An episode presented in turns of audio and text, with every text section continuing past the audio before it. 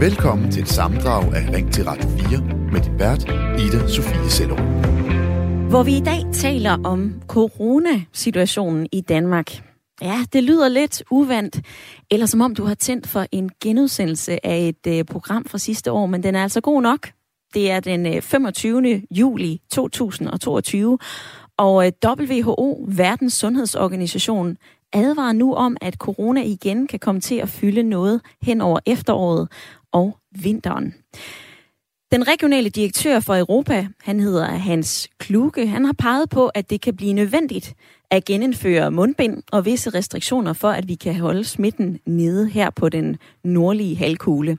Det siger han, fordi at lige nu, så er der altså øh, pres på øh, nogle hospitaler på den sydlige halvkugle. Smitten den stiger blandt andet i øh, Australien, og det er noget, som får WHO til at sige, okay, hvis det her det sker lige nu i en vintersæson på den sydlige halvkugle, hvordan kan det så se ud, når efteråret og vinteren rammer den nordlige? Tidligere i programmet, der øh, talte jeg med professor Allan Randrup Thomsen. Ham kan du måske godt huske fra coronatiden. Han sagde blandt andet, at det kan være svært at forudsige, hvad vi kommer til at se, hvor meget corona kommer til at fylde i efteråret og om vinteren, men altså at vi kan og vi skal være forberedt på, at der altså godt kan komme et uh, corona-udbrud. På sms'en, der vil I gerne debattere med. Annette fra Marie Løst, hun skriver, vi må ikke hele tiden bekymre os om forhold, der truer os. Der er så meget andet at bekymre sig om, blandt andet verdensfreden i øjeblikket. Med hensyn til corona, så skal vi holde fast i de restriktioner, vi lærte for nogle år siden, da den angreb første gang. Rettidig omhu og sund fornuft må række. Nyd sommeren og lev livet med omtanke. En anden sms kommer fra en øh, lytter, som øh, påpeger, mange har jo intet lært af coronaproblemerne. Se billederne fra sports, musik og andre events, hvor folk klumper sig sammen og råber og synger hinanden direkte ind i ansigtet, og folk rejser uden hjerne og øh, glemmer og så der røg min mikrofon, og klemmer hånds, håndspritten i øh, butikkerne. Måske bliver de ikke selv syge, eller måske så slipper de billigt. Men hvad med omtanken for andre?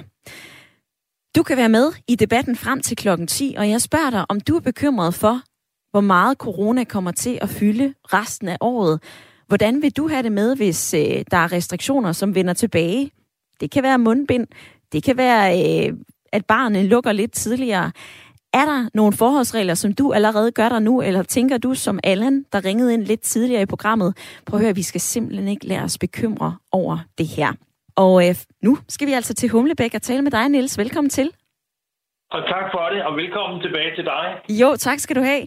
Nils, du er en smule bekymret for, øh, for corona. Hvorfor? Jamen, øh, det er fordi, at øh, det, jeg er meget forundret over, det, at det her show her, det, det kan blive ved. Altså, det er fuldstændig vanvittigt, synes jeg, at vi har øh, slåsset med det her skue nu på tredje år, ikke? Og øh, jeg har jo folk liggende øh, her, hvor jeg bor i rækkehusene til højre og venstre. Min søsters svoger har lige ligget en hel uge med snot forkølet og feber, og jeg ved ikke hvad. Så det er her, og, øh, og, og det, det er også noget, der undrer mig, når vi er midt i sommeren. Ikke? Altså, det plejer at være sådan noget efterårs-vinterting, øh, ikke? Er det så noget, der får dig til at tænke, okay, hvis det er her nu, hvordan ser det så ud om et par måneder? Altså, jeg er jo den opfattelse af, at der er efterhånden, uanset hvem man snakker med, så er der jo ikke nogen, der ved noget som helst om det her. Det, men men øh, vi lægger skinner, mens vi kører, ikke? Altså, du ved, det, øh, det, jeg tror, alle er forundret over, øh, at det her øh, corona, det kan mutere, som det gør til højre og venstre, og vi aner ikke, om det bliver værre eller bedre, eller, eller hvad der sker. Og vi skal hele tiden øh, være opmærksom øh, på det her. Så jeg tror, det sidder et eller andet sted stadigvæk i folk, at de øh, er opmærksom på, at de ikke er for tæt på at, at holde øje med, om folk hoster og snotter, eller hvad, hvad de gør. Øh, så, så, så det er, hvad vi kan gøre, altså i første omgang i hvert fald, ikke? Om, øh, om der så bliver indført restriktioner igen øh, til efterår og vinter, det må vi jo så tage, øh, når det kommer. Men, men jeg kender flere, der har fået tre vacciner, og som har været syge op til tre gange med coronavirus efterfølgende. Og det er jo også noget, hvor jeg tænker, hvad sker der altså? Hmm. Hvilke forholdsregler øh, tager du selv nu? Jamen, øh, jeg øh, har jo selvfølgelig øh, det i baghovedet, at øh, jeg holder lidt øje med mine omgivelser, øh, uden at være fuldstændig øh, vanvittig. Og så øh, sørger jeg for selvfølgelig at spise noget sund mad og køre på min cykel og få trænet og så videre. Så, så så længe at jeg kan mærke, at min krop den, øh, den, den fungerer, øh, og jeg gør det, jeg kan for at og, og beskytte mig øh, for det værste. Nu er jeg jo altså 72, så, så jeg, jeg skal måske være lidt i nogens øjne i en eller anden øh, øh, gruppe, hvor jeg skal måske passe lidt ekstra på, hvis, hvis jeg bliver syg. Men, øh, men, øh, men ellers så gør jeg ikke noget. Altså, jeg lever bare. Du lever bare, og det er også et af de øh, citater, som blandt andet kommer på sms'en, blandt andet fra øh, Annette, som skrev ind fra Marie Løst. Rettidig omhu og sund fornuft må række, og vi skal leve livet med øh, omtanke. Nils, tak fordi du ringede ind i dag. Ja, velbekomme. Vi snakkes. Hej. Du kan altså også ringe ind og være med i øh, debatten, om du er bekymret for, hvor meget corona kommer til at fylde resten af året. Jeg ved godt, at vi ikke kan spå, og at vi ikke har en krystalkugle, hvordan efteråret og vinteren kommer til at se ud. Men er du bekymret? Gør du der nogle tanker om det her? Det kan jeg se, at uh, Tine i øh, uh, Hirtals blandt andet gør. Hun skriver, jeg er mest bekymret for mine forældre, da de er over 70 år, og min far er hjertepatient. Så jeg tænker, at det kan gå helt galt, hvis han skulle kunne få corona. Og så bor jeg jo midt i et turistområde med alle de mennesker, der er her i den her sommer. Så det skal da helt sikkert nok ramme vores område hårdt, og det er virkelig øh, irriterende, da folk komplet har glemt eller er fuldstændig ligeglade med andre end dem selv. Derfor handler vi kun stadig tidligt om morgenen, plus at vi holder afstand. Almen hensyn og respekt dør ingen af at udvise, selvom man skulle tro, og at mange er overbeviste om det. Det er sms'en fra øh, Tine, som er skrevet ind til 1424. Du kan altså også ringe ind på 72 30 44 44. Cecilie i lytterpanelet, vi har øh, cirklet lidt om det. Hvad frygter du øh, mest for, hvis der bliver indført restriktioner? Er det øh, nedlukninger, eller er det mundbind, eller hvad tænker du selv? Øh, altså det aller værste vil jo selvfølgelig være en nedlukning, fordi det berører hele samfundet og dermed alle mennesker, inklusiv mig selv. Øhm, så det vil selvfølgelig være worst case scenario. Når det er så sagt, så vil jeg være rigtig ked af, at hvis vi bare kom til mundbindet, og det er sådan set lidt mere fra en, fra en ikke kun en, en morbrille med små børn, men også en, øh, en pædagogisk brille, fordi at øh, øh, det her med at skærme ansigtet på den måde, jeg har jo små børn, som lige nu er ved at lære øh, hvordan ser man ud, når man er sur, hvordan ser man ud, når man er ked af det, og hvordan, øh, hvordan ser forskellige mennesker ud i forskellige sociale arenaer. Øhm, og det er der jo rigtig, rigtig, rigtig, rigtig mange øh, børn i Danmark, der, øh, der, der, vil, der vil lide under, hvis vi får det her mundbind ind. Så det, det, jeg vil da, det vil jeg da gerne undgå. Men, øh, men hvis det er dertil vi når, så, så, så skal vi nok også klare det. Børn er trods alt gode til at tilpasse sig. Ja, det kan være nogle gange, at børn er lidt øh, nemmere, har lidt nemmere ved at tilpasse sig end, øh, end os voksne. Cecilie, vi talte med øh, Allan Randrup Thomsen lidt tidligere i programmet, og øh, det er jo svært at forudsige, hvordan efteråret, vinteren kommer til at se ud, men altså, at vi med sandsynlighed kan, kan se en stigning i øh, smitten. Var der en af de pointer, som øh, har sat sig fast hos dig? Altså, jeg synes jo, at øh, det var rart for det første, at øh, vi havde en øh, inden, som er fuldstændig faktuel. Og øh, jeg kan, mens at Allan han fortalte så, så tænkte jeg på, tænk du, hvis det var øh, sådan en som Allan, der fik lov til at føre corona-news i vores samfund. Ikke? Fordi så vil sådan en som Allan, den anden Allan, vi talte med, lytteren tidligere, som, som synes, at det bliver bedst meget op og ud af proportioner, øh, det der vil måske være rigtig mange, der ikke vil blive lige så bekymrede og angste, hvis at det blev lidt mere faktuelt. Så det var egentlig det var, det var noget, jeg, jeg virkelig blev fast i, da vi talte med Allan Thomsen. Med i lytterpanelet i dag er øh, også Bo, som øh, er med. Godt nok fra Skagen. Bo, du øh, er normalt i øh, Beder, som øh, ligger syd for øh, Aarhus. Du har også sagt, at øh, du har to øh, teenage-unger. Øh, du skal selvfølgelig også spørge om, hvordan vil du have det med nedlukninger og restriktioner igen? Jamen, ned, nedlukninger, jeg, jeg bed øh, mærke i ret vigtigt, som Allan øh, Rendrup sagde, det her med de her spildevandsprøver, hvor man kan gå ind og måle ret geografisk. Øh, så jeg tror og håber på, at hvis der kommer nedlukning, så bliver det efter de her prøver her, så en helt national nedlukning, det håber jeg virkelig ikke, at vi kommer til. Øh, øh, og, og selve mundbindsproblematikken, der har jeg lidt ambivalent. Altså, der var et, øh, et forskningsprojekt øh, fra Danmark, der var inde og vise, at på en måned, der havde 2,8 procent, der havde brugt mundbind, fået corona. Undskyld, 1,8 procent havde fået corona, som havde brugt mundbindet, og deres observationsgruppe havde kun, der var kun 2,1 procent. Øh, så mundbindeffekten, den, den tvivler jeg lidt på, men ja. hvis det kommer, så bruger jeg det selvfølgelig. Men, men jeg synes, det er mange ressourcer, vi bruger på, på mundbindet, øh, og jeg tvivler på effekten af det. Så. Du lytter til Radio 4. Vi skal udvide velfærden, så alle uanset indkomst kan få medicin gratis, altså dækket over skatten. Det er et forslag, der kommer fra enhedslisten. Vi taler med Peter Velplum lige om lidt. Han er med fra Sverige. Men Danmarks Apotekerforening har altså også senest lavet en undersøgelse, der viser, at flere danskere går tomhændet fra apotekerne, simpelthen fordi de ikke har råd til at betale for den medicin, de har recept på og brug for. Men altså, på den anden side, så er der jo tilskud til meget af den medicin, du og jeg kan få her i Danmark. Tilskuddet det bliver automatisk trukket fra prisen, når du køber din medicin på apoteket, og jo mere medicin du køber, jo mere får du i tilskud.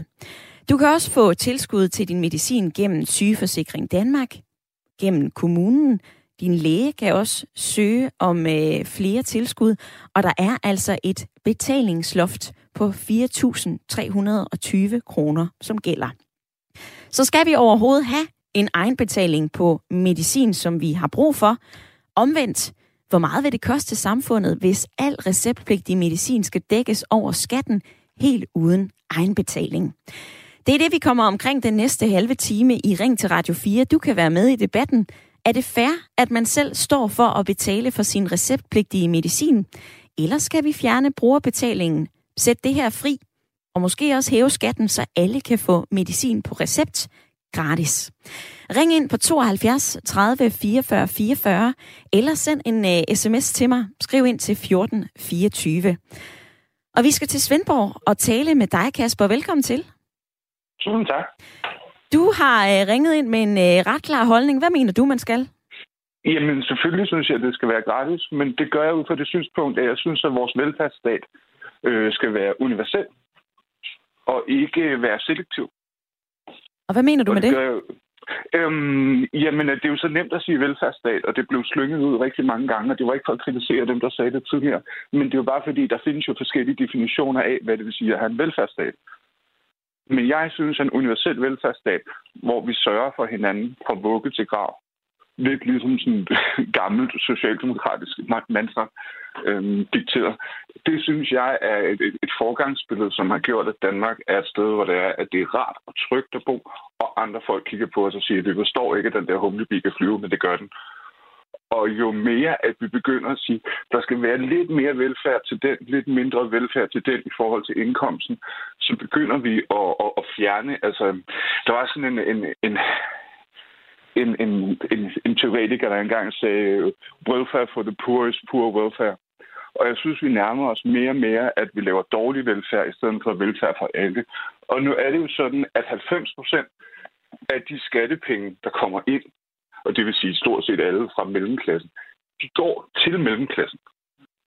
Så det er altså ikke de bredeste skuldre, der bærer de største byrder. Det er der i nogle andre sammenhæng. For eksempel det er dem, som er iværksættere, som er og investorer og skaber arbejdspladser. Men det er altså ikke sådan, staten hænger sammen. Og så skal vi også huske på, at skattekronerne, de er jo, det er jo ikke ligesom en punkt, hvor der ligesom er 100 kroner, og så fordeler man dem. det er altså lidt anderledes og lidt mere kompliceret, når vi begynder at kigge på makroøkonomi. Og hvis vi øh, springer fra makroøkonomi, Kasper, til øh, din egen pengepunkt, vil du selv være villig til at betale mere i skat? Øhm, nu er jeg desværre førtidspensionist. Øhm, og det er min kone også. Hun får noget medicin, der koster 3.000 kroner om måneden, og det har vi så fået ned til 400 eller andet, fordi hun har sådan en henstandsordning. Men, øh, men, men det er meget, volds, meget voldsomme penge, og der er ikke nogen, der betaler for min behandling, og jeg har alvorligt brug for, det lyder, jeg er meget, meget tosset. Jeg har, jeg har brug for lidt hjælp til min... Øh, jeg er højt fungerende Asperger, øh, men jeg har brug for lidt hjælp nogle gange til at snakke, og det får jeg absolut ikke hjælp for. Så når jeg skal til for eksempel psykolog, så skal jeg betale 1.500 kroner per gang, og det har jeg jo ikke råd til. så, så må jeg sulte, eller jeg går ud og skralde og løfte, altså simpelthen gå ud og løfte en skraldespand og tage, tage til mad op, der ligger i. Så jeg vil sige det sådan, at, at, at hvis vi påstår, at vi passer på de syge og sådan noget, så er det bare ikke rigtigt. Og når jeg går ned på sygehuset, så siger de, at vi ved ikke noget om at være autist. Ordene her fra Kasper, som altså var med på en telefon fra Svendborg. Tak fordi, at du ringede ind, Kasper. Det er godt at få øh, forskellige besøg med fra hele landet. Vi har forsøgt at få øh, forbindelse til øh, enhedslisten, som jo er stiller af det her forslag, altså at man skal fjerne brugerbetalingen på al receptpligtig medicin. Og nu tror jeg altså, jeg har fat på øh, Peter Velblund, sundhedsordfører for enhedslisten. Velkommen tilbage. Tak skal du have. Sådan. Nu har jeg flyttet mig lidt, så jeg står og har udsigt ud over en skovsø i stedet for, der er forbindelsen bedre. Ved du hvad, det lyder i hvert fald rigtig godt i mine ører, så forhåbentlig så øh, kan lytterne også høre, hvad du fortæller den her gang. For jeg vil så gerne forholde dig til det spørgsmål, der vender tilbage igen og igen, både i sms-indbakken og for lytterpanelet. Hvis vi skal fjerne brugerbetaling på al receptpligtig medicin, hvor pokker skal de penge så komme fra? Jamen, nu er det jo sådan, at, øh, at rigdommen i, i Danmark jo er steget betragteligt over de seneste år. Den er bare blevet mere og mere skævt fordelt.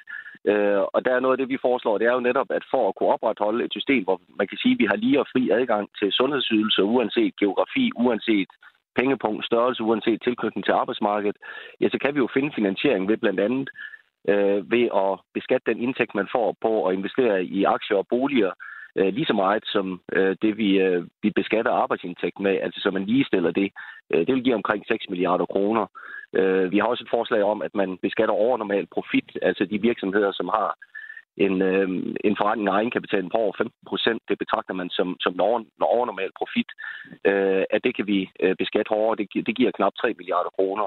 Øh, så det er jo ikke, fordi der mangler ressourcer i samfundet. Spørgsmålet er bare, hvordan vi fordeler det. Og der er det rimeligt jo, at vi sikrer, at alle har adgang til sundhedsbehandling, uanset hvilken økonomi man har, fordi det er jo en fuldstændig urimelig situation at stå i, at en læge har sagt, at du har behov for noget medicin, men når man så kommer ned på apoteket, så viser det sig, at prisen øh, er så høj, eller egenbetalingen er så høj, så man ikke har råd til at få den behandling, som en læge anviser, for det får jo også konsekvenser i sundhedsvæsenet.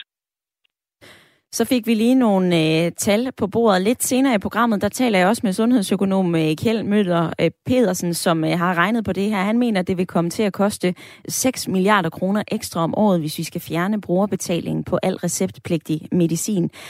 Peder Velblund, der er jo allerede øh, offentligt tilskud til meget af den medicin, man kan få på recept. Jo mere medicin man køber, jo større tilskud får man. Man kan også søge om yderligere socialt tilskud til medicin i sin kommune. Der er også den her henstandsordning, som man også kan medregne. Altså, hvorfor er de her tilskudsordninger ikke nok? Det er det jo ikke, fordi dels så er det jo øh, byråkrati, altså det kræver enorme ressourcer at skulle administrere de her ordninger, og det kræver også en del af borgerne, og der risikerer man jo, at de borgere, som øh, måske er allerhårdest hårdest presset, altså dem, man kan sige, der har allermest behov for en, en ekstra hjælpende hånd, øh, at det er også dem, der bliver taber i det spil, fordi det kan være svært at have overblik over, hvad er det for nogle øh, tilskudsordninger, man kan, man kan søge. Øh, derudover så, altså det forslag, der ligger fra Apotekerforeningen omkring en handstandsordning, synes jeg sådan set er et glimrende forslag, altså man undgår øh, den store egenbetaling først på, på tilskudsåret. Øh, men det kunne man jo sagtens kombinere med en gradvis udfasning af, af, af betalingen for af egenbetalingen for, for receptpligtig medicin. Fordi jeg synes, at det grundlæggende spørgsmål det er, jamen, hvorfor skal man have en ekstra udgift, hvis man bliver ramt af sygdom? Altså hvorfor skal vi netop ikke sikre, at alle har lige og fri adgang til vores sundhedsvæsen, også når det handler om medicinsk behandling? Øh, og det synes jeg er grundlæggende urimeligt, at man ikke øh, kan det. Og det gælder jo både i forhold til receptpligtig medicin, det handler om, øh, det gælder i forhold til tandlæge, og det handler også om, om lægehenviste ydelser. Øh, det er jo de tre områder, hvor der i dag i høj grad stadigvæk er øh, en egenbetaling, og det synes jeg, man burde gøre vederlagsfrit, så der var øh, reelt lige og fri adgang for alle. Men altså, når det så både er øh, brugerbetaling på, altså vi fjerner brugerbetaling på receptpligtig medicin, du nævner også lige tandlægen, du nævner også lige psykologen, det er jo bare mm. endnu flere penge, Peter Velblund. Mm. Ja, det har vi jo finansieret i vores eget sundhedsudspil. Øhm, nu kan jeg høre, I, I bruger tal, der hedder 6, omkring øh, 6,5 milliard. Øh, altså jeg tror, at de tal, vi har fået fra, fra Finansministeriet i forhold til at skulle afskaffe øh, receptpligtig medicin, og der er en, en del usikkerhed forbundet med tallet, men, men der ligger det omkring i, i størrelsesorden 3,5 til 4 milliarder kroner. Men det, vi har afsat i vores sundhedsudspil, er 3 milliarder kroner, så vi kan tage de første skridt. Øh, og så er det klart, så kommer vi til at gøre det gradvist, ligesom vi gør øh, med tandlægen, hvor vi jo øh, på, på sidste års finanslov fik, fik hævet aldersgrænsen for, hvor lang tid man kan, man kan modtage øh, vederlagsfri tandlægebehandling fra, fra 18 til 21 år. Øh, så det er jo noget, vi kommer til at gøre gradvist og i, øh, i skridt. Men hvis man har en dagsorden, der handler om at reducere ulighed i sundhed, så er det nødvendigt at gøre noget ved den strukturelle ulighed, og det kommer vi til at fortsætte med at gøre i enhedslisten øh, skridt for skridt. Og det handler blandt andet også om at afskaffe øh, egenbetaling på, på receptpligtig medicin. For lige at holde dig op på, øh, på det, du sagde her, øh, altså øh, det ifølge Kjeld Møller Pedersen, som vi har med lige om lidt, sundhedsøkonom for ved SDU, så har han regnet på, at forsigtigt slag på tasken, altså 6 milliarder kroner, mm. og, og ikke 6,5, okay. bare lige for at, at præcisere det. Aller, aller sidst, altså hvad så med den medicin, som måske ikke er livsnødvendig, men stadigvæk receptpligtig, altså for eksempel smertestillende medicin, skal den så også være skattebetalt? Ja, ja altså jeg mener, det der er øh, lægeordinær tilskudsberettiget medicin, det, øh, det skal være vederlagsfrit. Øh, og, og det er det jo blandt andet, fordi vi også ved, at hvis en læge har udskrevet medicin, som øh, en patient ikke, ikke tager, jamen, så kan det have konsekvenser, som kan forlænge behandlingen, og dermed også påføre øh, sundhedssystemet øh, yderligere omkostninger. Øh, og derfor er det heller ikke, øh, selvfølgelig er det helt afgørende også, hvad det koster, men det afgørende er også, at vi afsætter midler til, at de gradvist afskaffer det, og så kan vi jo se, øh, hvor langt vi kommer. Det kan jo også være, at der faktisk er øh, nogle, øh, nogle indtægter ved, at man får forbedret øh, folkesundheden generelt. Øh, så det er derfor, vi har afsat 4,5 øh, milliarder til, øh, til tandlæge til at afskaffe øh, øh, egenbetaling der, og 3 milliarder til, til receptpligtig medicin, for i hvert fald at tage de store, første store og væsentlige skridt til at få afskaffet den øh, ulighed i sundhed der. Peder Velblund, sundhedsordfører for Enhedslisten, og med på en telefon fra Sverige med udsigt til en skovsø. Tak fordi du var med i dag. Selv tak.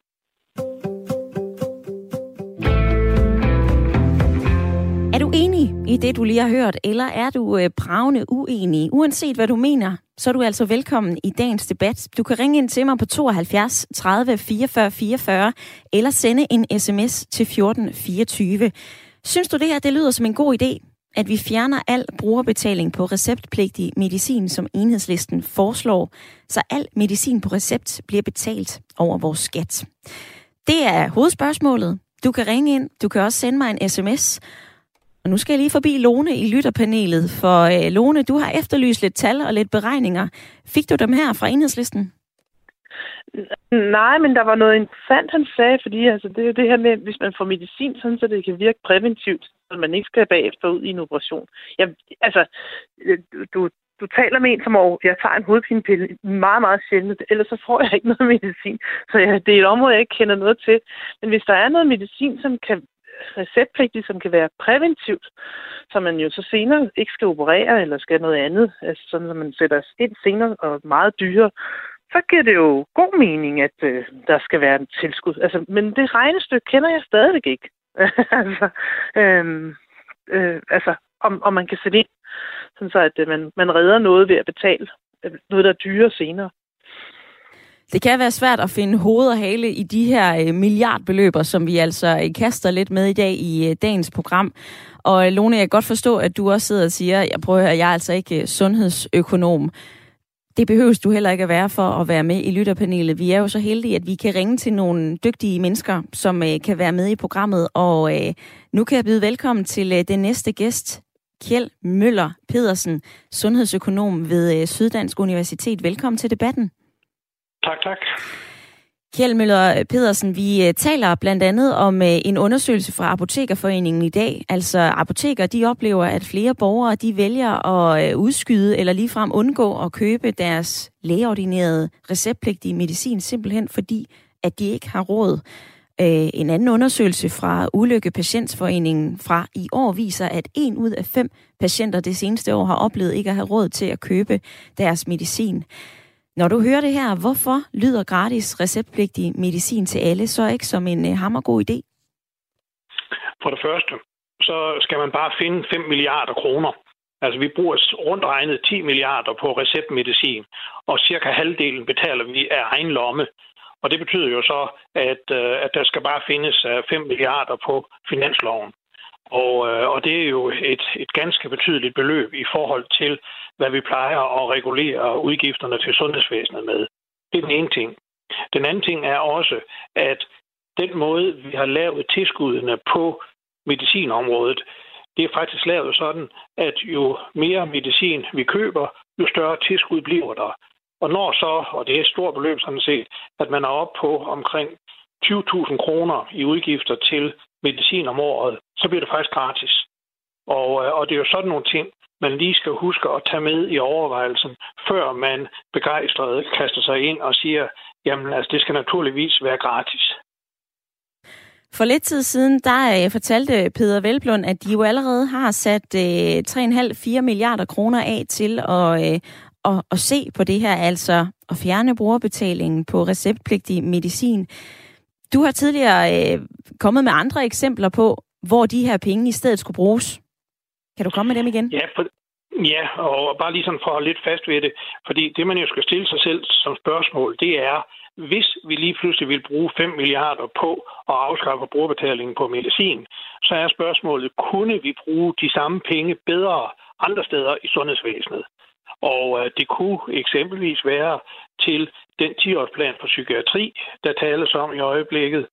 Det kunne også være eksempelvis til at øh, fjerne eller mindske brugerbetalingen for voksentandpleje. Det er jo sådan, hvis du tager voksentandplejen, at når jeg går fra min tandlæge, så betaler jeg selv et sted mellem 85 og 90 procent af regningen. Og et godt tandsæt og et velfungerende tandsæt er faktisk også en væsentlig forudsætning for en lang, lang række ting her i livet. Tilsvarende, hvis vi tager et andet brugerbetalingsområde, så kunne det være fysioterapi, som vi også selv betaler noget for. Der er også noget af det, der er gratis. Og endelig kunne man tage noget, som sjældent diskuteres. Det er briller.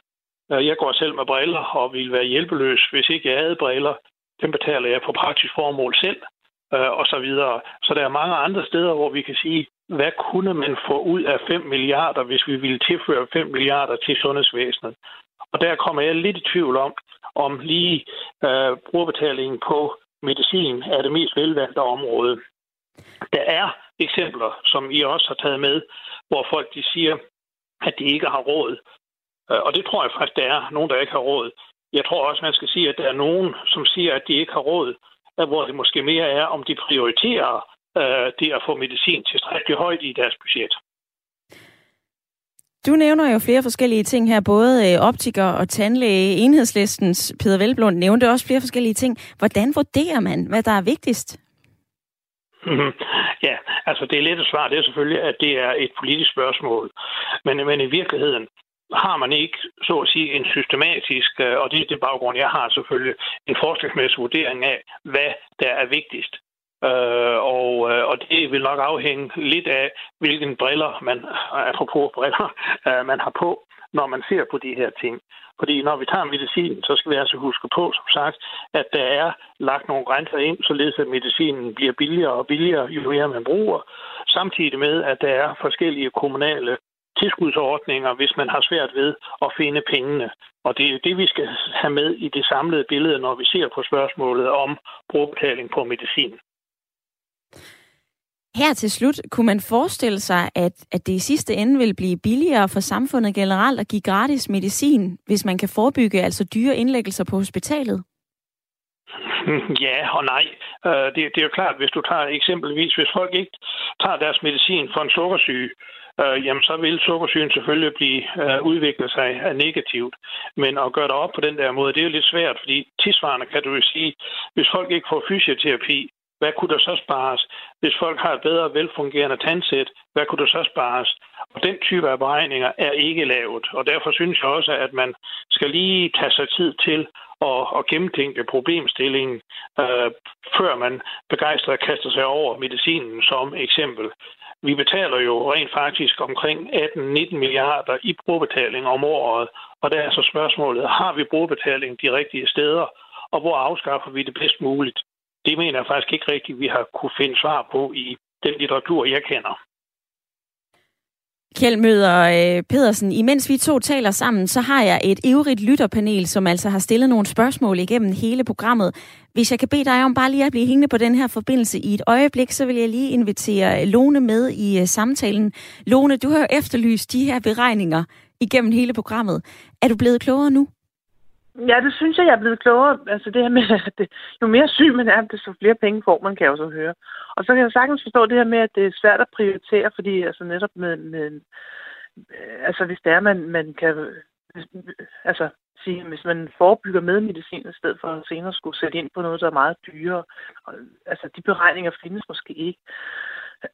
det ved jeg ikke, om det altså det kommer også meget an på den enkelte og det, den enkeltes livsstil, fordi det kan også godt være det her med, at det er prioriteringer for den enkelte.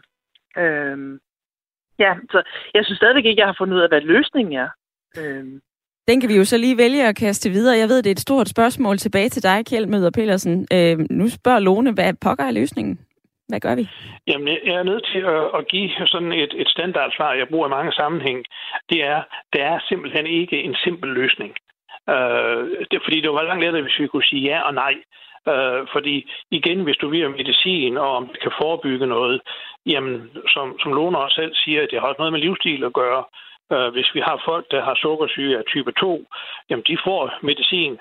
Samtidig så viser meget resultat, det i virkeligheden, at hvis de ændrer deres livsstil, taber i vægt, får mere motion, jamen så øh, forsvinder dele af, af type 2-diabetesen måske. Og, og det er jo derfor, at der ikke er simple svar på øh, de her ting. Og så kan jeg bare sige, at det er sådan et elsket udtryk, jeg har, at hvis der er simple løsninger, så er de ofte forkerte.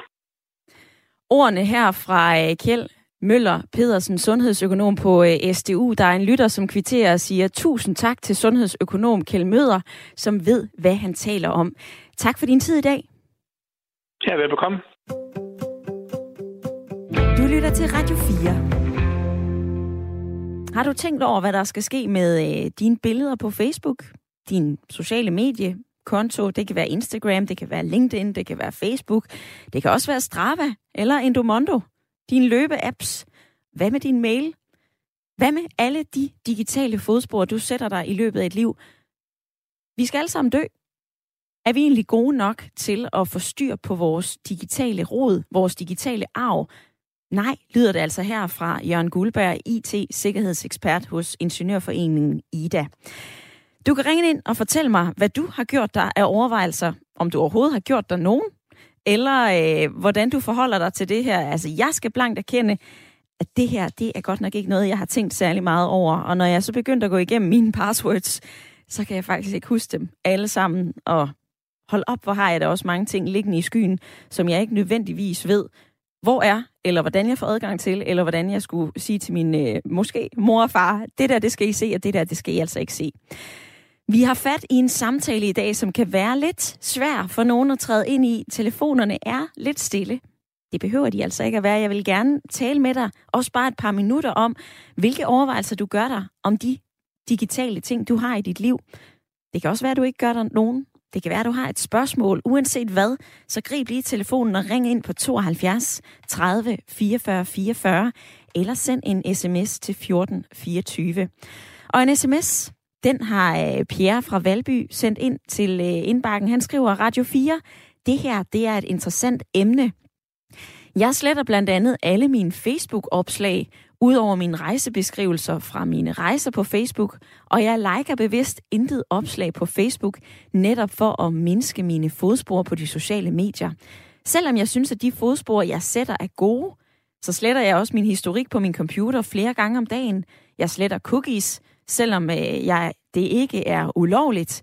Jeg synes, det er synd, at det her emne ikke har været fremme før, for da jeg var til notaren i går for at ændre mit testamente, så tænkte jeg altså ikke over min digitale arv. Det kan være, at du øh, som Pierre heller ikke lige har tænkt det helt store. Det kan være, at du gør der nogle forholdsregler. Jeg vil altså gerne høre fra dig, så grib lige telefonen og ring ind 72 30 44 44. Michael, det her paradoks, at vi er så pokkers digitale, men vi aner faktisk ikke, hvad vi skal gøre med den digitale arv, det digitale rod, vi efterlader, når vi dør.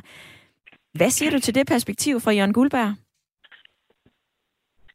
Ja, det må jeg sige. Altså, det er der, jeg er helt enig, det er da meget paradoxalt, at vi ikke, øh, at vi ikke har en eller anden form for, hvad skal man sige, handlingsplan for, hvad der skal ske, og det, det, øh, det kommer slet ikke bag på mig. Det er sådan, øh, at, at tingene de hænger sådan sammen, fordi jeg har heller ikke selv gjort det. Øh, jeg har kun gjort det med min banksager og min, ja, de ting, jeg har med pension og det, så, så det kommer slet ikke bag på mig, og det, jeg vil da helt sikkert, øh, jeg, jeg gør mig da helt sikkert nogle tanker om, at der er der nogle ting, jeg skal have, have, have styr på, og have, jeg, jeg, jeg, jeg ved stadigvæk ikke helt, hvordan jeg skal takle det, fordi øh, en ting det er, at man, man måske har en bankboks, men, men hvor mange har en bankboks i dagens Danmark i dag? Det tror jeg ikke, der er ret mange, der har. Øh, så, så, så en eller anden form for, for plan, det skal man da have lavet. Men ja, ja jeg er glad for, at der kommer så mange gode idéer.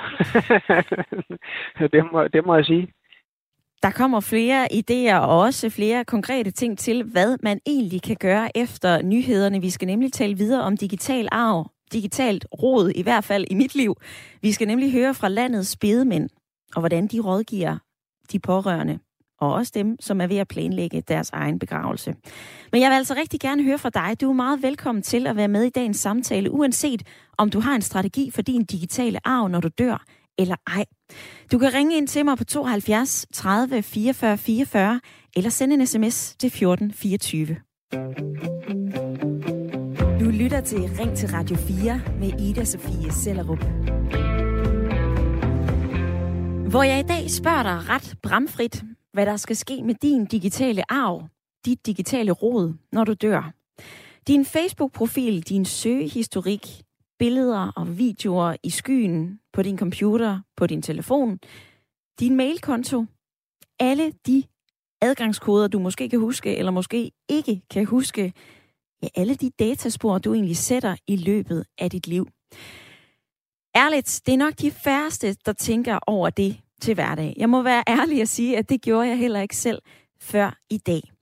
Men jeg har læst og læst, og jeg har altså også læst historier om, hvor opslidende og hårdt det kan være for de pårørende at stå tilbage og ikke kunne finde hoved og hale i den afdødes digitale arv.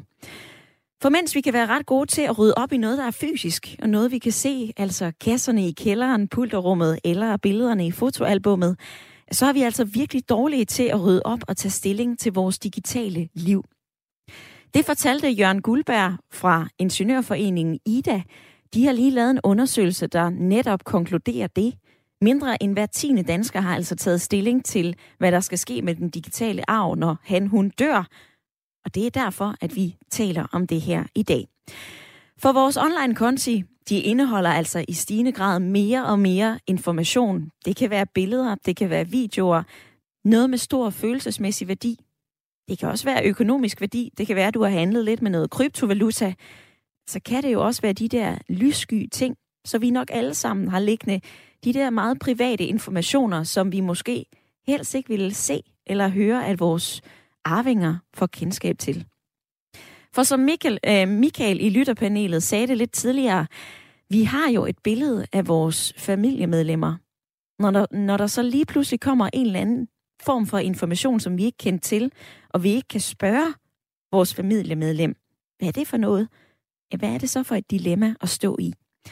Jeg vil gerne have dig med i samtalen i dag, og jeg spørger dig, om du har en strategi for, hvad der skal ske med dit digitale liv, når du dør. Du er meget velkommen til at være med, uanset om du har en strategi eller ej, eller om du har stået i en situation som pårørende, hvor den digitale arv efter en, du har mistet, har været stor. Du kan ringe ind til mig på 72 30 44 44, eller du kan sende en sms afsted. Det gør du ved at skrive ind til 14 24. Jesper i øh, lytterpanelet, nu vender jeg tilbage til dig, og jeg håber, at forbindelsen til Lolland den er lidt bedre nu.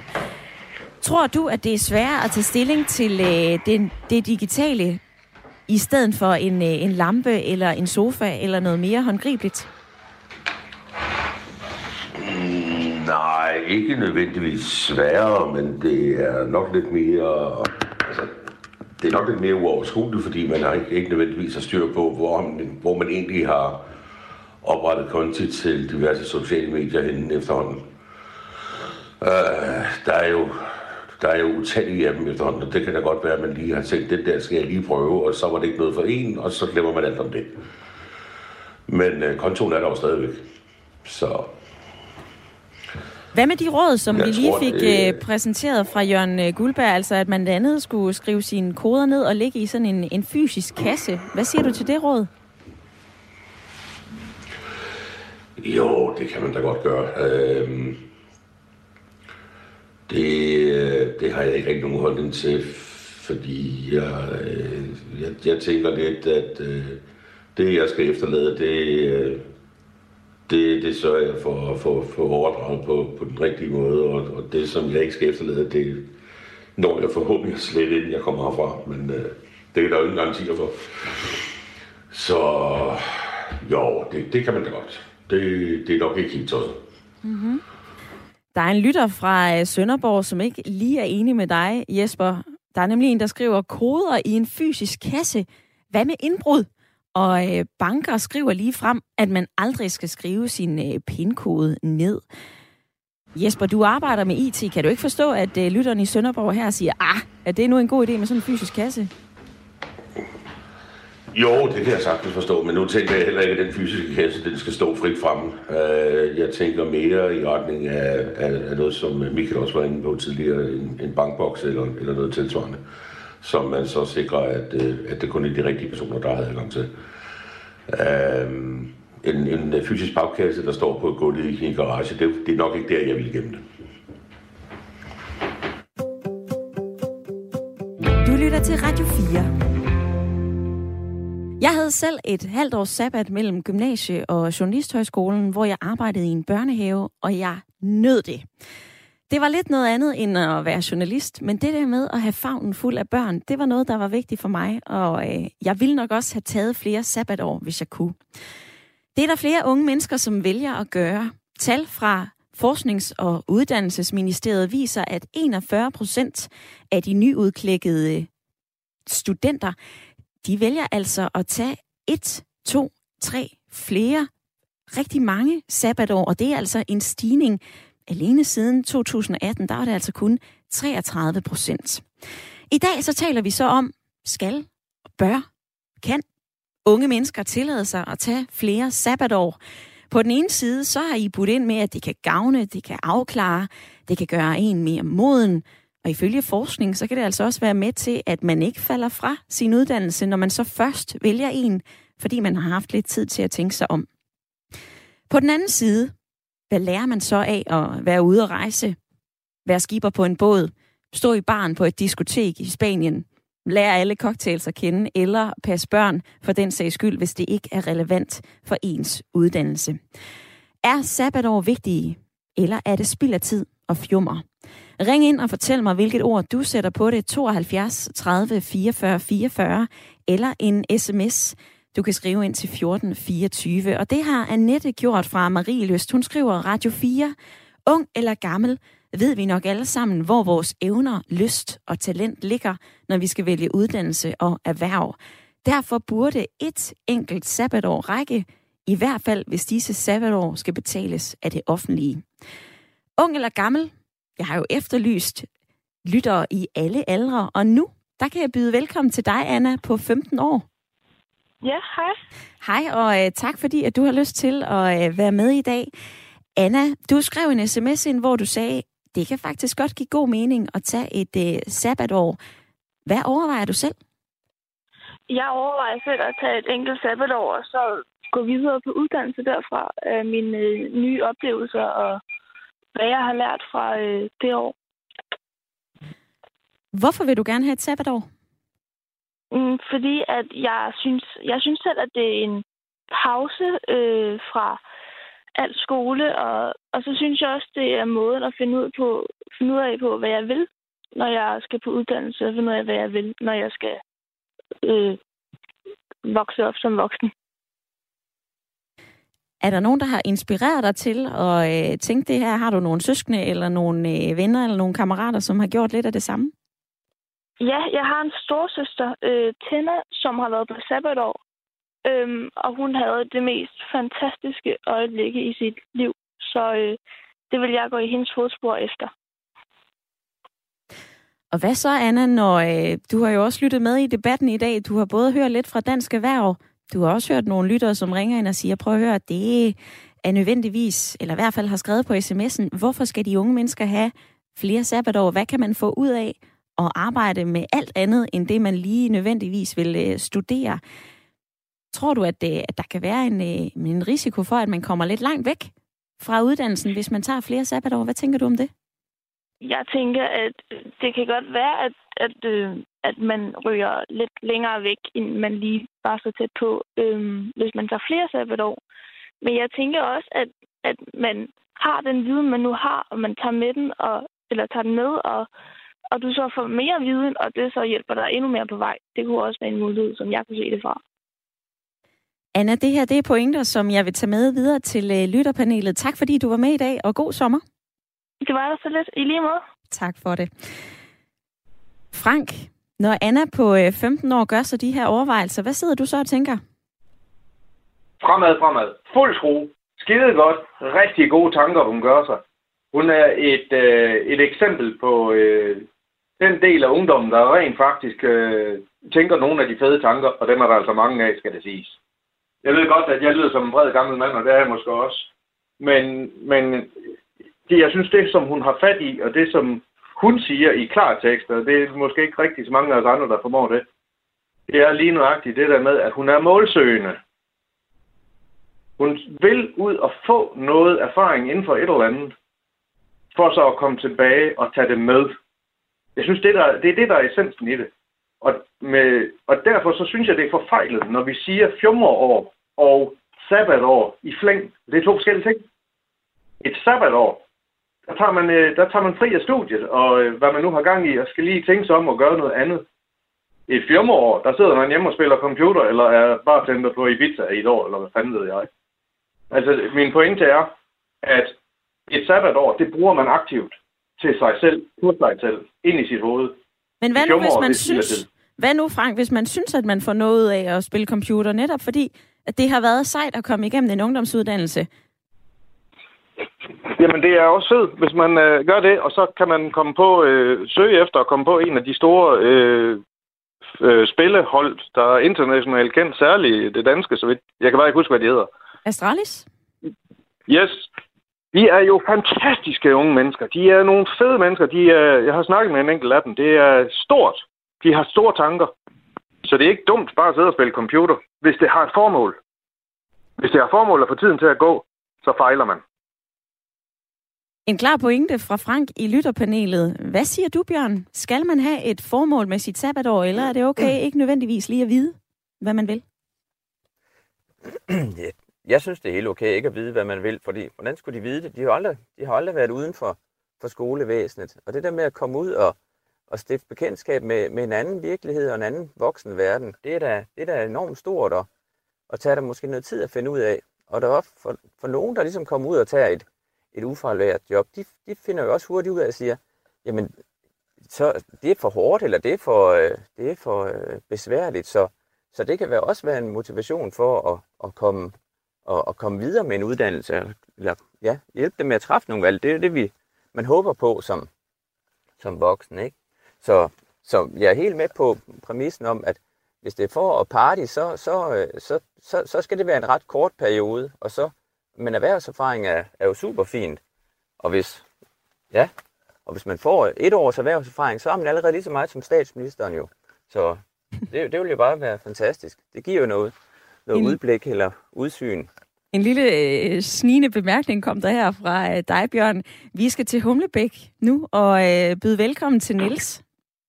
Goddag. Nils, vi har øh, talt med flere lytter i dag, som er positivt stemt over og netop at have et, øh, et sabbatår, og måske også gerne flere af dem, man får en del erfaringer. Du er mere skeptisk. Hvorfor? Jamen altså, jeg synes jo, at øh, jeg ser det ud fra sådan en samfundssyn, øh, at øh, vi har skulle brug for de unge mennesker, at de skal uddanne sig, de skal ud på arbejdspladserne, de råder skriger, som det blev sagt før fra industrien, at øh, de mangler arbejdskraft, og vi har brug for dem. Så vi har ikke brug for, at de render rundt og spilder tiden, kan man sige, på en eller anden måde med at fjumre rundt øh, et eller andet øh, med, hvad de nu har lyst til. Det er jo ikke nogen... Øh, det er jo ikke nogen øh, gaveforretning, man har åbnet. Det er jo et samfund, de er blevet en del af. Så, så, så der skal skulle ske noget. Og jeg synes, man skal hjælpe dem lidt øh, på vej. Øh, da jeg gik i skole, der var der noget, der hed erhvervspraktik. Og der kunne man komme ud øh, en uge øh, hos elektrikeren eller hos mekanikeren eller et eller andet sted og lige stifte kendskab med, hvad, hvad der foregik ude, ude uden for, for skolens fire vægge, for det er jo trods alt et andet liv, man lever der, end der er inde i skolen. Ikke? Og så kunne man så ud fra det vælge, om man var bolig eller faglig. Altså det, dem, der skulle den faglige vej, de kunne så vælge du ved, de her håndværksfag og så videre, og så kom man ud og arbejde med det. Og det gjorde jeg også, for jeg blev mekaniker og arbejdede med det i 22 år og var udmærket glad for det. Men øh, så ligesom øh, fik muligheden for at skifte, øh, skifte spor øh, i 38 års alderen, øh, da jeg blev tilbudt et job øh, som sælger på Søndagsavisen, så tænkte jeg, Nå, jamen, det skal, hvis jeg kan prøve noget andet øh, i livet, så, så er det jo nu. Øh, og der var jeg så i 22 år, så det fortæller bare et eller andet om, at man behøver altså ikke umiddelbart at rende rundt og finde ud af, hvad det er, man skal øh, for at vælge det rigtige. Det kan man gøre undervejs. Det er ikke nogen, øh, det er ikke nogen øh, livs, livsbetingelse, at man vælger rigtigt allerførste gang. Så det, det, det er en dårlig undskyldning for at blive ved med at, at holde sabbat over, man ikke ved, hvad man skal lave. Nils, prøv lige at blive hængende på telefonen. Det her, det vil jeg lige øh, høre Bjørn om. Bjørn Nielsen siger, at det er altså ikke en gavebod i det danske samfund. Vi har også brug for den arbejdskraft. Hvad siger du til, øh, til skepsisen herfra? Jamen, øh, det synes jeg, han er ret i. Og, og, øh, og egentlig så synes jeg, der skulle være mere fokus på det, han, han selv repræsenterer, nemlig det, at, man, at han har taget et, et job, og et job er egentlig ikke ens personlighed, men, men det er noget, man udfører i en eller anden årrække, og så finder man, får man en ny interesse, og så kan man og muligheder, og så kan man skifte. Og det, og det tror jeg faktisk, der er rigtig mange eksempler på, at man har. Og, og det tror jeg noget af også, man kan sige, lidt, om, lidt, lidt ligesom det der med at tage brøden ud af, af det der store valg, de unge de står overfor. At det, det, er altså det er en vigtig ting at gøre. Det er, det er bare et job. Og øhm, ja, så det er, ikke, det er ikke så farligt, og ikke, det er ikke så nødvendigvis skæbnesafgørende, hvad man lige vælger, om man bliver det ene eller det andet. Men det var slet ikke det, du spurgte om. Det var mere netop om, om det så er nødvendigt at have øh, flere sabbatår. Det er jo også det, som Nielsen anfægter lidt med den pointe. Ja, men, og det, det tror jeg, det må være lidt forskelligt. Altså, for mig at se, så er det ikke så afgørende, om, og man har et eller to eller tre, men det er mere det, at man, at man kommer videre, at man ikke sidder fast, som, som Mikkel Harder der fra, fra Dansk Industri var inde på, at man, dem man ligesom taber, som kommer for langt væk fra skole og skole- og uddannelseslivet, det, det, det, det, er dem, det er dem, der er, der er den store øh, opgave her, som jeg ser det. Lad os lige slutte af i øh, Humlebæk hos dig, Niels. Du får jo øh, både lidt medvind og modspil her fra Bjørn i lytterpanelet. Helt generelt. Ja, men altså, jeg, jeg er bare skruet sådan sammen, at øh, jeg er fuldstændig med på, at øh, folk skal have et klap på skulderen, og så skal de have nogle gange et kærligt spark i røven, for ligesom at komme i gang. Ikke? Og, øh, og jeg mener bare, at øh, det jeg selv gør, øh, det er for eksempel, at jeg besøger de skoler, jeg har omkring mig, og fortæller lidt om, øh, hvad det er. Jeg har erfaringer ud fra arbejdslivet, hvad det er, at man gør, når man kommer ud på arbejdslivet, og de kan stille nogle spørgsmål til mig, som rent faktisk har været ude og prøve nogle ting, øh, sådan så jeg måske kan gøre mit til, at de måske kan få en idé om, hvad det er at, at komme ud på arbejdsmarkedet. Så er der en øh, selvstændig erhvervsdrivende, der skriver, Hej, jeg har en øh, ansat, som har øh, snart fire års sabbat. Hun var en lille generet pige på 15 år, da hun blev ansat. Nu er hun 22 og er vokset stort. Hun tager nu fire måneder på sabbat til Asien, og jeg betragter hende som en kommende butikschef. Hellere at de vokser, end at de sidder hjemme og forsumper. Min storebror havde fem sabbatår, og han var arbejdsløs i 90'erne, og han rejste altså ikke dengang. Og så er der kommet den her fra Tine, der skriver fra Hirtals. Radio 4, de unge mennesker skal gøre lige nøjagtigt, hvad de brænder for. Folk omkring dem har så travlt med, hvad de skal eller hvad de ikke skal. Hold nu op med det. Jeg har selv taget sabbatår, som godt nok blev til mange år i både Schweiz og Tyskland. Jeg har arbejdet og taler og skriver sprogene flydende. Da jeg flyttede tilbage til Danmark, så kunne jeg vælge at vrage mellem de otte stillinger, jeg søgte. Så kære unge mennesker, følg jeres hjerter. Vi skal lige nå forbi dig, Bjørn, for øh, jeg vil jo gerne høre, du har fået en hunds masse argumenter og pointer i, øh, i dagens debat. Hvad tager du med dig hjem? Jamen, øh, det er jo mega spændende at, at tale om. øhm, jamen altså, jeg har egentlig fuld, fuld tillid til, til, til mange af de unge mennesker. Jeg synes, de, som, som uddannelseschefen, eller hvad han var, Søren Østergaard sagde, at, at de, de, det er en, der er en generation, som, har, som gør alt, hvad de er blevet bedt om, og det, det, skal man, det, det skal man bare huske. Og derfor tror jeg også, det der forslag fra Cepos med, med øh, at skære Jesuen, det skal man droppe. De, de, skal ikke have flere, de skal ikke have flere pisk på den måde. Øhm, nej, og så ja, giv dem lidt luft, og så, så skal de nok komme, komme, komme den vej, de skal. Og på sms'en, der øh, er der lige kommet en ind fra Leon. Han skriver, jeg tog sabbatår, fordi jeg simpelthen synes, det var hammer kedeligt at studere. Jeg kunne simpelthen ikke se pointen. Jeg blev selvstændig og endte med at beskæftige 30 ansatte. Så ofte så er uddannelse slet ikke vejen frem, men det er en dannelsesrejse. Og det er altså det, som man kan bruge til noget.